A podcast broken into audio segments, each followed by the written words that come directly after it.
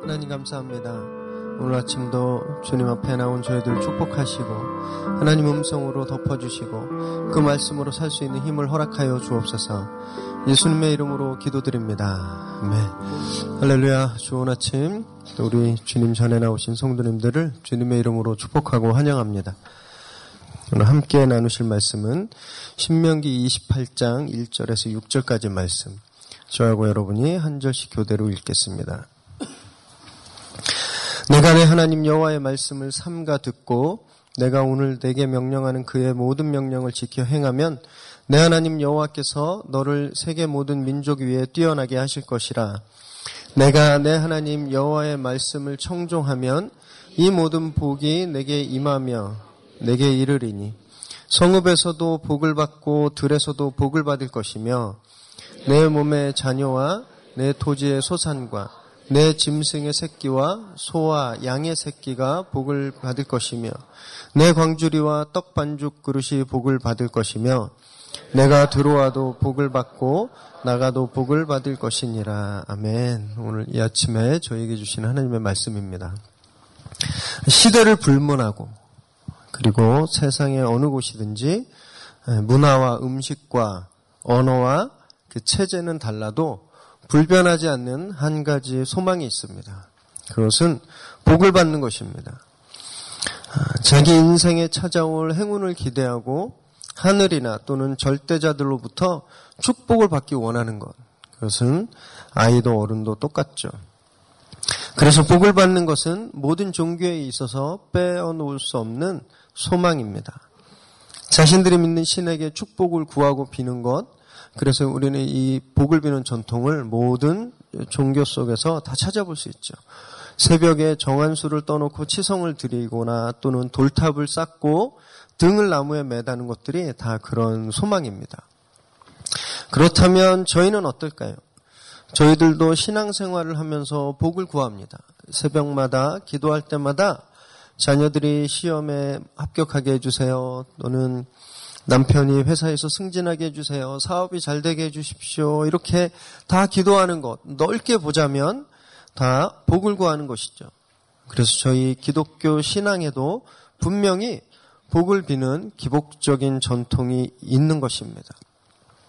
하나님께 복을 구하는 것, 하나님께 복을 달라고 구하는 것, 이것이 바람직하지 않거나 또는 옳지 못한 것일까요? 네, 그렇지 않습니다. 왜냐하면 하나님께서는 원래부터 우리에게 복을 주기를 원하고 계시기 때문이죠.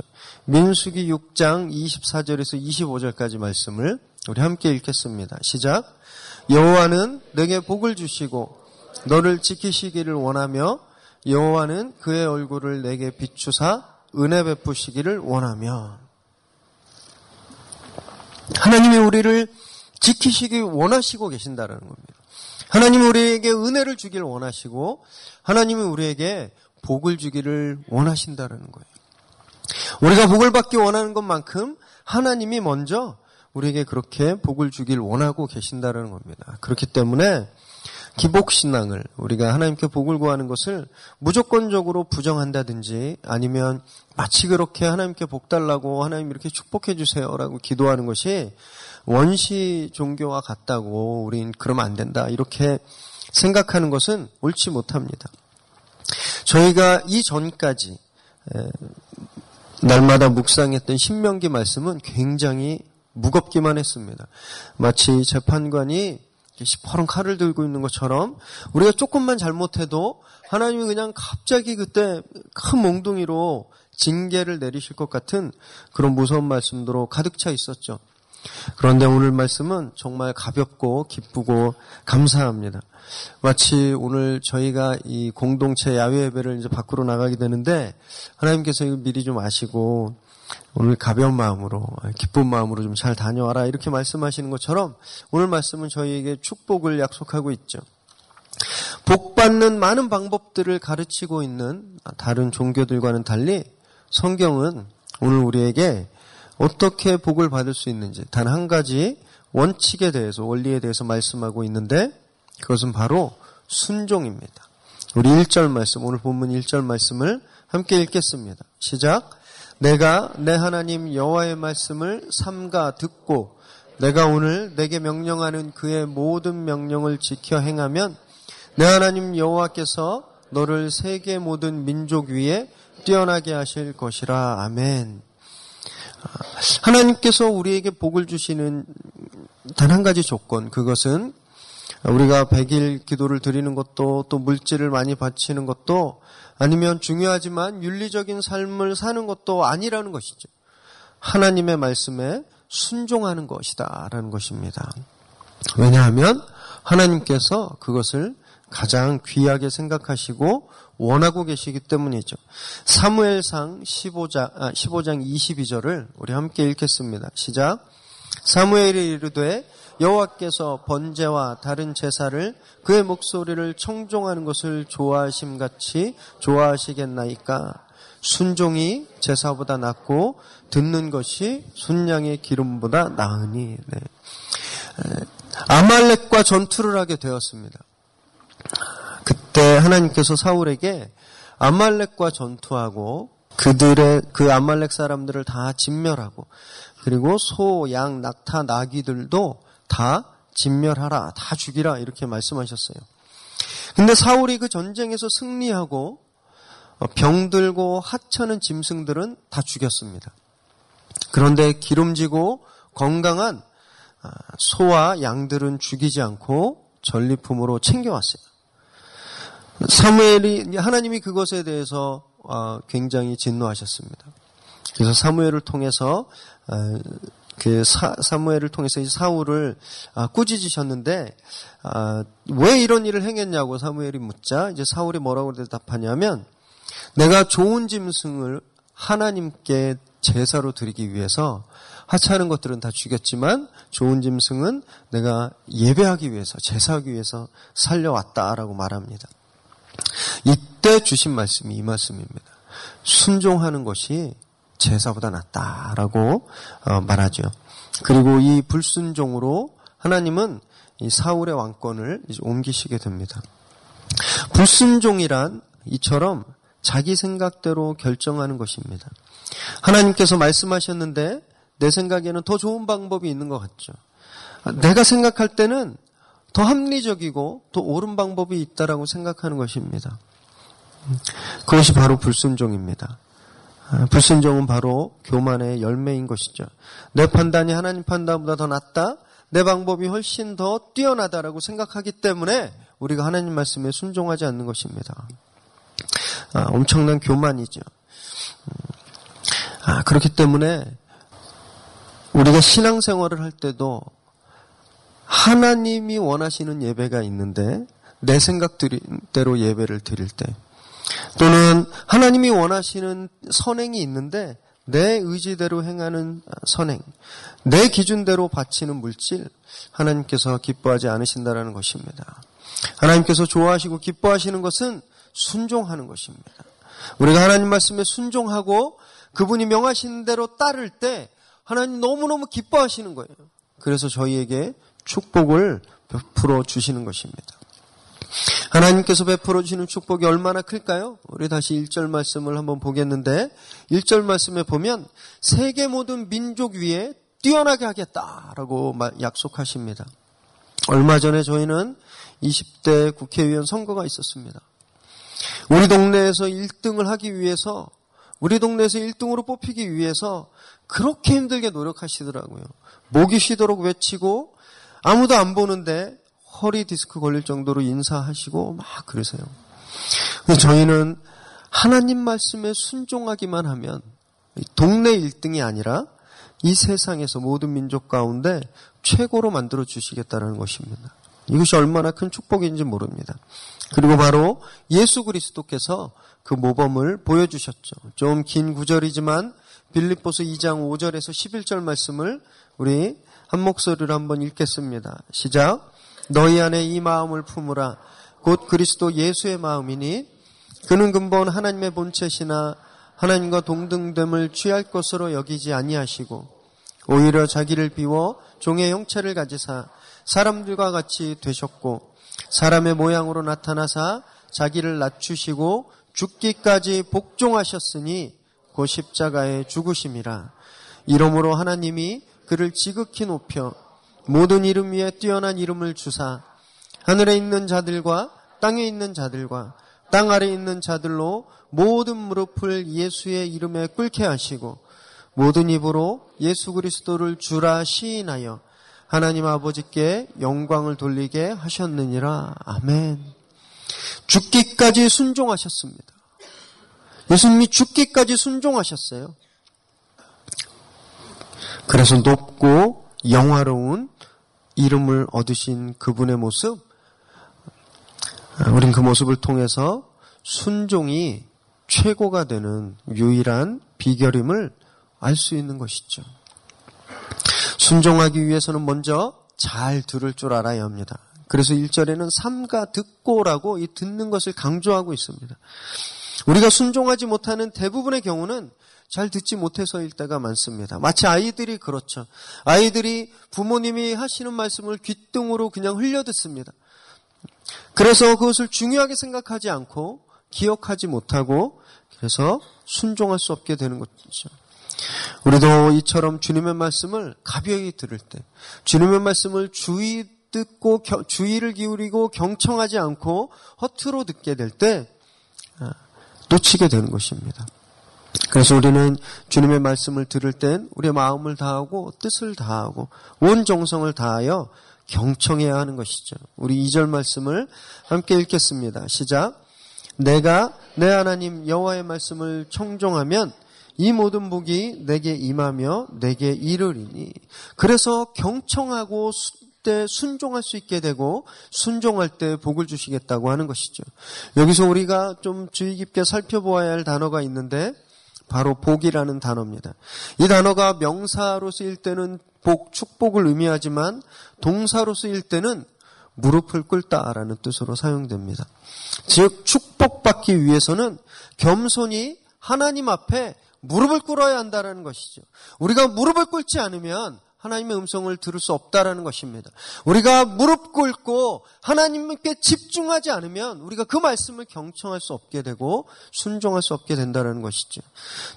이처럼 우리가 하나님 말씀 앞에 무릎 꿇고 겸손히 나를 낮추고 그의 말씀을 듣고 그의 말씀에 순종하면 이제 하나님께서는 때와 장소를 가리지 않고 마치 하늘에서 아, 가뭄에 단비를 내리시듯이 그렇게 복을 주시는데 우리 3절 말씀 그리고 6절 말씀을 읽도록 하겠습니다. 시작. 성읍에서도 복을 받고 들에서도 복을 받을 것이며 6절 내가 들어와도 복을 받고 나가도 복을 받을 것이니라. 아멘. 성읍은 안전한 장소입니다. 하지만 들은 보호받지 못하는 것이죠. 성읍은 풍요롭습니다. 하지만 들은 궁핍합니다. 즉 우리가 부여에 처해도 우리가 빈곤할 때도 하나님께서 축복하시겠다는 겁니다. 집에 들어오면 편안해지죠. 하지만 일터에 나가는 것은 스트레스입니다. 집에 있으면 자유하지만 일터는 전쟁터처럼 늘 긴장합니다. 우리가 편해지거나 우리가 편한 상황에 있거나 불편한 상황에 있거나 하나님의 축복은 변함이 없으시다라는 것입니다. 하나님 이렇게 말씀하셨는데도 우리는 정말 연약해서 우리가 성읍 안에 있으면 우리가 들어와 있을 때면 축복받았다고 생각합니다. 하지만 광야에 있게 되면 나가게 되면 버림받았다고 생각할 때가 많이 있죠. 사실 돌아보면 광야에 있을 때 더 큰 은혜를 받았지만 우리 그 기억을 잊어버리고 우리가 다시 궁핍해지면 내가 복을 받았는지 의심하게 된다는 것입니다. 사랑하는 성도 여러분, 우리가 어디에 있느냐, 내가 성읍에 있는지 들에 있는지가 중요한 것이 아니죠. 정말 중요한 것은 내가 무릎 꿇고 있느냐라는 것입니다. 내가 부여에 있을 때도, 내가 궁핍할 때도 하나님 앞에서 겸손히 무릎 꿇고 있다면 하나님께서는 우리에게 축복을 부어주시기 때문이죠. 이렇게 부어주시는 하나님의 축복은 저희들의 자녀와 모든 소산물에게까지 주어집니다. 4절과 5절을 읽도록 하겠습니다. 시작. 내 몸에 자녀와 내 토지의 소산과 내 짐승의 새끼와 소와 양의 새끼가 복을 받을 것이며 내 광주리와 떡 반죽 그릇이 복을 받을 것이며 아멘.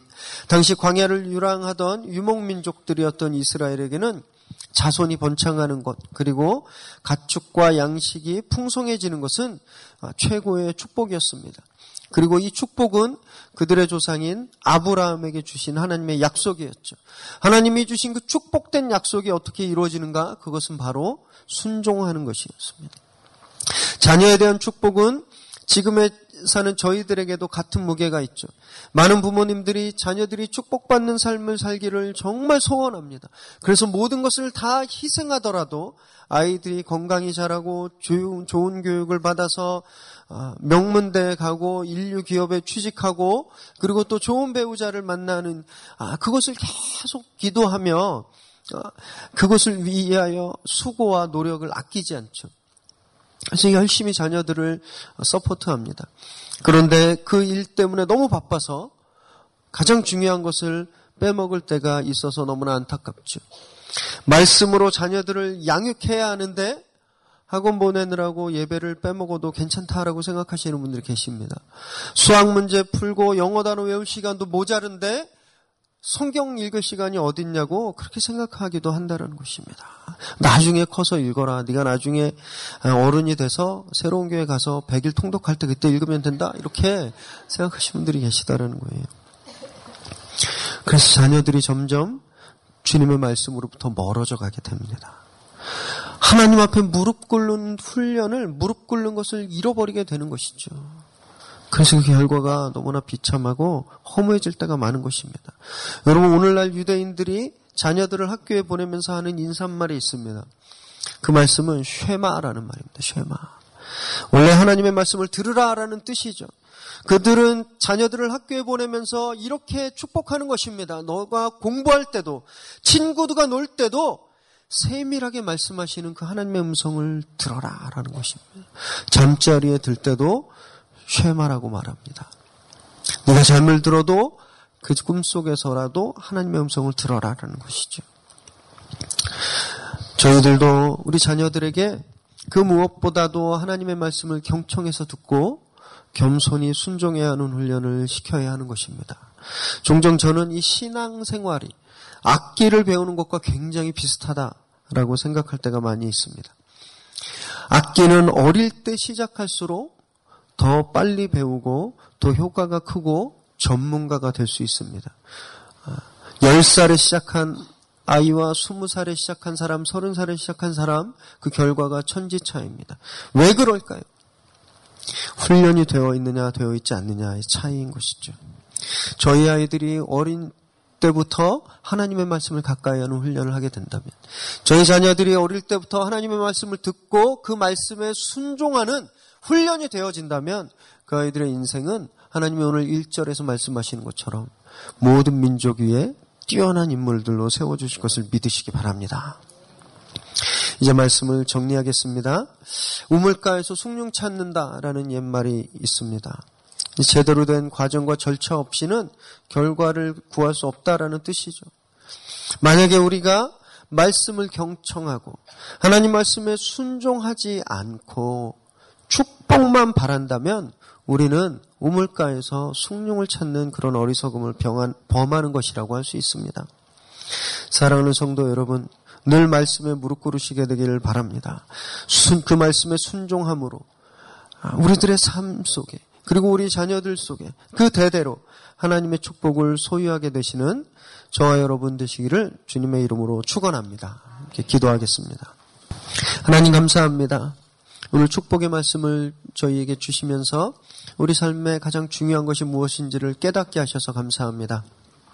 늘 주님 앞에 무릎 꿇고 하나님 음성에 귀 기울이는 저희들 되게 하여 주시옵소서.